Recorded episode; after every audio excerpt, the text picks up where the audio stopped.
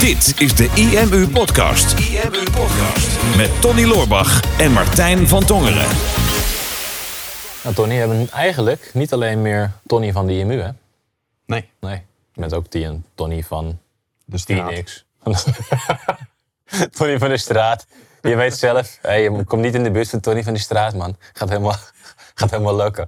Nee, dat geloof je toch niet. Nee. Snap je? Ja, ik snap hem. Oké, Tony van de IMU, Tony van Phoenix, van Huddle, van Plug and Pay, van Traffic Leaders, van Salespassie. Maar sinds vorig jaar of anderhalf jaar terug ook van Brein TV en Psychologie van Succes. Of die podcast met Albert, die doe je nu al bijna twee jaar, denk ik. Ja. En eh, vorige aflevering hebben we het al kort eventjes over gehad. Toen we het over onderwerpen hadden. Over hoe jullie dat bij de Psychologie van Succes podcast doen. En jullie hebben 15.000 luisteraars per aflevering nu ongeveer, volgens mij. Ja, verschilt een beetje. Maar eh, nu door de 2 miljoen downloads. Ik denk een vaste 12.000 per aflevering. Soms echt uitschieters naar eh 30.000 per aflevering. Soms uitschieters omlaag. Maar ja, best wel intens. Ja. Allemaal organisch gegroeid natuurlijk. En eh, wij hebben natuurlijk ooit dat Ava Circus Theater gevuld met 1800 man. Mhm. En dat was echt een, een, een waas, een zee van mensen. Maar ja, als je dan dat zeg maar keer, keer 10 doet, of iets minder, keer 8 Mhm. of zo. Ja, dat is best wel veel mensen wat er Ja. elke week naar luisteren. Elke week jou in je oren. Ja, moet, niet, ja, moet, ik- moet ik niet te lang over nadenken. Want dan durf ik er niet meer te gaan zitten. Dat snap ik wel. Maar eigenlijk ook niet. Het lijkt me vast hartstikke leuk. Maar goed, Hè, die, die mensen die hebben jou wekelijks in, eh, in je oren. Of in hun oren met, eh, met Albert. Ehm, was een beetje gestart als hobbyproject volgens mij. En nu, nu wordt daar, is daar Brein TV aan toegevoegd als bedrijf. We hebben ook in een eerdere aflevering wel eens wat verteld over een lancering. Maar Ja. Dacht, ja, we hadden het net over hoe, hoe makkelijk het eigenlijk gaat daar eh, om onderwerpen te krijgen voor de podcast. En je zei al van, nou, dat bedrijf, daar is bijna geen ruis in, maar het groeit wel heel gestaag. En ik denk, ja, dat willen we eigenlijk allemaal. Tenminste, ik denk dat heel veel ondernemers dat willen. Een, een een business die gestaag groeit met weinig ruis. Ja. Dus misschien leuk om eh, jou even het hemd van het lijf te vragen. Dus dan zit je hier straks ja, Naakt. zonder hemd, naakt. precies.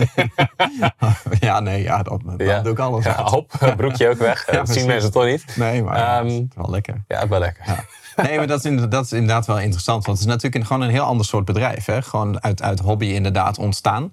Eh, Albert en ik hadden die podcast al. Toen was er nog geen bedrijf. En, de- en we hadden ook niet de intentie om daar iets mee te doen. Dus het was alleen maar organisch. Mhm. En het is in eerste instantie gewoon alleen maar gegroeid, denk ik.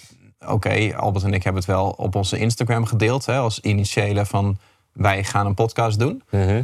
Uh, maar alleen al omdat het Psychologie van Succes heette, was gewoon echt al heel snel, echt na twee of drie weken al, dat als je in de podcastkanaal Psychologie intypte, stonden wij op nummer één. Wat grappig is nu bij IMU trouwens ook, dat nu wij geswitcht zijn van online marketing naar marketingpraat, dat we nu ineens op marketing gewoon daardoor bovenaan staan. En da- dat je, dat je het onderwerp in de titel moet verwerken van je podcast. Ja, we weten dat wel. Ja. Alleen, ja, ja, je hebt ergens het idee dat misschien hè, dat dat dan niet een beslissende factor moet zijn. Maar daar start het dan al. En daardoor is dat heel organisch gaan groeien. Nou, hebben we in de vorige podcast uitgelegd hè, hoe, dat, hoe dat gaat. En omdat het zo groot was geworden. Eh, en Albert al zijn producten had en daar niet meer iets mee wilde gaan doen, hadden we zoiets van waarom combineren we dat niet? Maar dan moet het een bedrijf zijn waar geen druk zit. Mhm. En, en ik snap dat niet iedereen die positie heeft, maar dat is gewoon een hele andere aanpak. Hè? Dat echt van we doen alleen maar de leuke dingen, alles is organisch. Ehm, en we willen er niet aan trekken en wij hoeven er ook allebei niet van rond te komen. Dus dat, dat geeft een hele andere strategie dan dat wij bijvoorbeeld bij IMU hebben. Ja. IMU doen we natuurlijk veel meer acties, veel meer gericht op verkoop. Maken met IMU natuurlijk ook veel en veel meer omzet. En ook niet omdat we veel langer bezig zijn, of groter zijn, maar ook gewoon in hoe we het aanpakken. Mhm. Ehm, dus ik, voor beide strategieën valt op zich wel wat te zeggen. Maar ik vind het wel grappig om te zien bij Brein TV dat dat zo organisch is gegroeid, zeg maar, in die podcast. Maar ook wel als je nu kijkt van wat heeft het nou tot een bedrijf gemaakt? Hè? En wat, wat maakt het succesvol? We zijn gestart met een, met een lancering. Eh, die heb ik in een andere podcast wel eens verteld. Dus die moet je even terugluisteren over hoe, hoe dat ging. Met een initiële cashflow piek. Mhm. En daarna, na die lancering, zijn we gewoon weer gaan focussen op het organische. Dus elke week een video, elke week een audio eh, podcast. Hè, dus een, een video op YouTube, audio podcast. Elke week een blog, eh, elke week een aantal dingen op Instagram. Waardoor onze abonnees op de podcast zijn gegroeid, abonnees op YouTube zijn gegroeid. Het aantal duimpjes, het aantal reacties op YouTube gaat omhoog. eh, het aantal abonnees op Instagram is gegroeid. Alles is gegroeid, maar er is geen euro mee verdiend. En als ik dan naar zo'n omzetgrafiek kijk, denk ik van oké, dus het hele bedrijf is in de groei, maar qua, dat heeft niks te maken met de cashflow. Omdat, omdat daar geen focus op zit. hè. Nee. Want er wordt, er wordt niks gedaan om daadwerkelijk producten te verkopen. En we noemen elke keer Brein TV wel. Maar ja, daar is geen actie zoals dat we bijvoorbeeld met de IMU doen. En, en, en je merkte er vanuit die podcast volgens mij dat na die lancering af en toe werd er een abonnementje afgenomen op de website, maar was echt mondjesmaat. Ja. Dus wat, wat was de eerstvolgende keer dat er weer een omzetpiek kwam? Eh, pas toen we voor het eerst weer een webinar gingen doen. Dus we hebben volgens mij in augustus toen gelanceerd. En toen hebben we in eh, december hebben we een eindejaarswebinar gedaan volgens mij. Mhm. Of misschien zelfs in januari. Nee, eh, december. Want ik weet nog, eh, Albert die had eh, tien e-learning programma's. En daarvan hadden we er negen waren af. En die zaten al in Brein TV, plus al een heleboel andere dingen. En de laatste die die nog niet af had, was eh, de cursus Stop Uitstelgedrag. maar die, ja, lekker verhaal ook. En toen die af was, hadden we zoiets van... oké, we voegen hem toe voor Brein TV-leden... maar we gaan hem ook één keer in een webinar gaan we dat pitchen. En toen kwam er meteen weer een omzetpiek voor, voor nou, iets van 5.000, 6.000 euro in dat webinar. Maar ja, als je geen omzet maakt en je hebt alleen maar je initiële leden... dan is dat, dan is dat heel significant. Mhm. En de- voor mij is dat ook echt wel een les dat ik denk van... oké, ik wil leren van Brein TV, van de consistentie... dat we, wat we misschien bij IMU ook zouden moeten doen. Zeg van, we maken gewoon een, één podcast per week... en we sturen er elke week een mail over... en we hebben één format en dat wordt steeds groter en groter en groter... totdat het kritische massa bereikt. Mhm. En het enige wat we hoeven te doen is niet iets anders te gaan doen. Ja. En Brein TV kan juist heel goed leren van de IMU-filosofie. Van ja, weet je, het is allemaal hartstikke leuk dat jij niet commercieel bent. En dat je alleen maar geeft en geeft en geeft. En dat je het organisch wil. En dat je denkt van nou, als mensen het willen, dan komen ze wel naar me toe. En een goed product verkoopt zichzelf. Gaat niet gebeuren. Want ik vind Brein TV echt een heel goed product. Maar het verkoopt zichzelf echt niet. Of tenminste nu beetje bij beetje. Ehm, daar kan ik zo nog wel iets over vertellen. Ehm, maar dat je gewoon ziet, alles groeit behalve de cashflow. Dus dit heeft met een succesvol bedrijf heeft dit nog niet eens zo heel erg veel te maken. Er zal echt een balans in moeten komen. Ja. En wat grappig is bij Brein TV, dat zijn jullie natuurlijk dan, dan een tijdje geleden, twee jaar geleden of zo gestart. Eh, maar wel met de visie van nou, hè, het is onze hobby. Eh, wij hoeven er geen geld aan te verdienen. Want Albert die heeft, eh, heeft een aantal succesvolle bedrijven. Jij hebt een aantal succesvolle bedrijven. Daar komt genoeg cashflow binnen Ja. om eh, ja, geen financiële zorgen te hebben. Ehm, dus jullie gaan zitten voor de podcast die wordt opgenomen. En that's it. De blog wordt voor jullie uitgeschreven door een, eh, door een freelancer. Jij hebt daar één keer een oproep voor gedaan. Goede freelancer gevonden. Die schrijft voor zowel ons als voor Ja. Brein TV eh, de podcast uit. Ehm, de mails die, eh, en alles wat eigenlijk verder lopend is. Daar is nog wel één belangrijk cruciale factor voor, denk ik ook, in het succes van Brein TV en Psychologie van Succes. Wat ook wel een toevalstreffer is geweest, denk ik. Ja. Want dat is zo'n mazzel. Want dat is eigenlijk de motor achter, achter Brein TV. Ja, ik bedoel jij. nee. En dat is Emma. Ja, klopt. Nou ja, het, het plan was om een bedrijf met alleen maar freelancers neer te zetten. Hè? Dus, dus Albert en ik hadden zoiets van het enige wat wij willen doen is... wij willen één keer in de maand hier aan tafel zitten tegenover elkaar... waarin we vier of vijf podcasten opnemen... eh, uit onderwerpen die we niet zelf hebben bedacht. Die worden gewoon ingezonden door andere mensen. Wij nemen een podcast op en daarna gaat eh, Frank die gaat, eh, de audio en de video bewerken. Eh Deborah die schrijft daar een, een blog van... En we hadden dan een, een freelancer die zou acht uur in de week gaan maken om te zorgen dat dat blog op de website zou komen, dat de video op YouTube komt, dat de audio in de juiste kanalen komt en dat daar de stukjes die Frank daar uitknipt, ook extern, dat die op social media worden gezet. Hè. Dus dan heb je een hele contentmachine. Het hele bedrijf is allemaal extern en alles is reactief op wat wij erin zetten. Alleen, ehm, ja, dat, dat ging in het begin ging dat niet door. hè. Die Mhm. freelancer van acht uur, die haakte af. Ja. Die had met mij een gesprek gehad over de werkzaamheden. en die had daarna Albert gebeld te zeggen... ja, ik ben zo geïnspireerd geraakt door, door dat gesprek... dat ik besloten heb om fulltime op mezelf te gaan focussen. dus ik ga afzien van. Albert. Ja, en toen kwam Emma voorbij, de dochter van Albert. En ehm, eh, ja, die kwam eigenlijk vers van, de- van de opleiding. En die, eh, die zocht iets. En dat begon eigenlijk als een soort van misschien wel veredeld vakantiebaantje. Van nou, dan ga ik die acht uur al maken. Maar die heeft gewoon de tanden erin gezet en die runt nu dat hele bedrijf. Ja. Eh, waardoor eh, het nu toch een soort van een bedrijf is met één personeelslid erin. We hebben nu eh, drie eigenaren en één personeelslid. Ja. Want eh, ik ben samen met mijn broer dan ingestapt. Ehm, alleen, ehm, ik wil natuurlijk wel graag een bedrijf van maken. Van, als je dat ziet, van oké, heel veel bereik en alles groeit, maar geen cashflow. Dan kunnen we wel weer elke keer webinars gaan geven. Of productlanceringen of wat dan ook. Maar dan gaan wij precies datgene doen wat we niet wilden. Er moet toch ook wel een vorm zijn waardoor dat, eh, eh, die beide dingen komen zonder dat daar directe energie in zit. Mhm. Ehm, en toen zijn we wel gewoon eh, ja, funnels gaan bouwen. Hoe kan het ook anders? En door gewoon te zeggen van nou, we hebben tien e-learnings. Eentje over stress bijvoorbeeld. Nou, we maken dan een, een weggever over stress. Hè, dus een mini-cursus leven zonder stress. Ehm, eh, als gratis opt-in. En daar zijn we naartoe gaan adverteren. En daar hebben we een productje achter gezet. Eh, een aantal verschillende producten. En uiteindelijk is dat het boek van Albert geworden. Microbreaks, wat daar dan achter staat. En daarachter kan je dan lid worden of alleen die cursus kopen. Hè, vervolgens hebben we gekeken, nou, we hebben ook een cursus over slaap. Nou, dan trekken we die eruit. Dus nu hebben we een, eh, een slaapchecklist, een pdf. En als je die downloadt, kan je een aantal eh, slaapmeditaties kopen... voor echt een paar euro, die, die Albert heeft ingesproken. En daarna zou je bijvoorbeeld die cursus beter slapen kunnen kopen. Hè? En wij zijn daar nu de hele tijd aan het testen van wat hebben we allemaal. Want er liggen allemaal programma's en pdf's en audio's... en hele grote producten en hele kleine producten. En het is meer zeg maar alle puzzelstukken liggen er van hoe zet je hem zo in elkaar dat het winstgevend wordt. Hè? Met, met weggevers, met kleine aanbiedingen, met e-mailfunnels. En dat dat dan door gaat lopen. En ja, dat begint nu echt te lopen. Nu komt de cashflow machine een beetje op gang. En het is heel apart. Verder komt er op een dag eh 200 euro een keer binnen. Terwijl een normale dag misschien 20 euro is. Dan heb ik echt zoiets, ja, het begint nou echt te lopen. En desnoods, voor hetzelfde geld wij in die maand met IMU een ton gedraaid. Of twee ton. En dan zie ik dan het 400 euro. En denk ja, hier zijn we echt succesvol aan het worden. Het is ook maar net wat voor associatie je ermee hebt. Ja, maar dat, dat is gewoon het spelletje spelen. En op welk niveau je het spelletje ook speelt, als je op een gegeven moment weer iets nieuws uitvindt en het werkt, Ja. dat, dat, dat blijft energie geven volgens mij. Ja. Maar bij, eh, bij, bij die funnels, wie heeft dat allemaal gebouwd bij Brein TV? Emma, Emma. heeft Ja. dat allemaal gebouwd. Ja, ja. Dat, dat, dat, dat vind ik dus echt het, het interessant. En ik voel me ergens ook wel genaaid door jou eh, daarmee. En ook een beetje door Albert dan. Want ik weet dat jij een paar jaar geleden tegen me zei... ja, een dochter van Albert, die vindt het eigenlijk ook wel leuk, dat online marketing. Misschien dat die wel binnenkort bij ons aan de slag zou kunnen gaan. ja. En toen startten jullie de Brein TV. ja, dat hebben we weggekaapt. En toen is ze daar aan de slag gegaan. En als je nu ziet hoe, hoeveel zij doet inderdaad bij jullie... dan denk ik, ja, eigenlijk had ik die wel een team IMU willen hebben. Ja, ja je, kan, je kan niet alles. Nee, ik kan niet alles hebben, nee, inderdaad. Maar dat, dat is wel natuurlijk hè, voor, voor wat je net zegt. Het is niet voor iedereen weggelegd dat je kan zeggen: Nou, ik start een bedrijf en het moet consistent gaan groeien zonder dat ik daar heel veel uren in steek.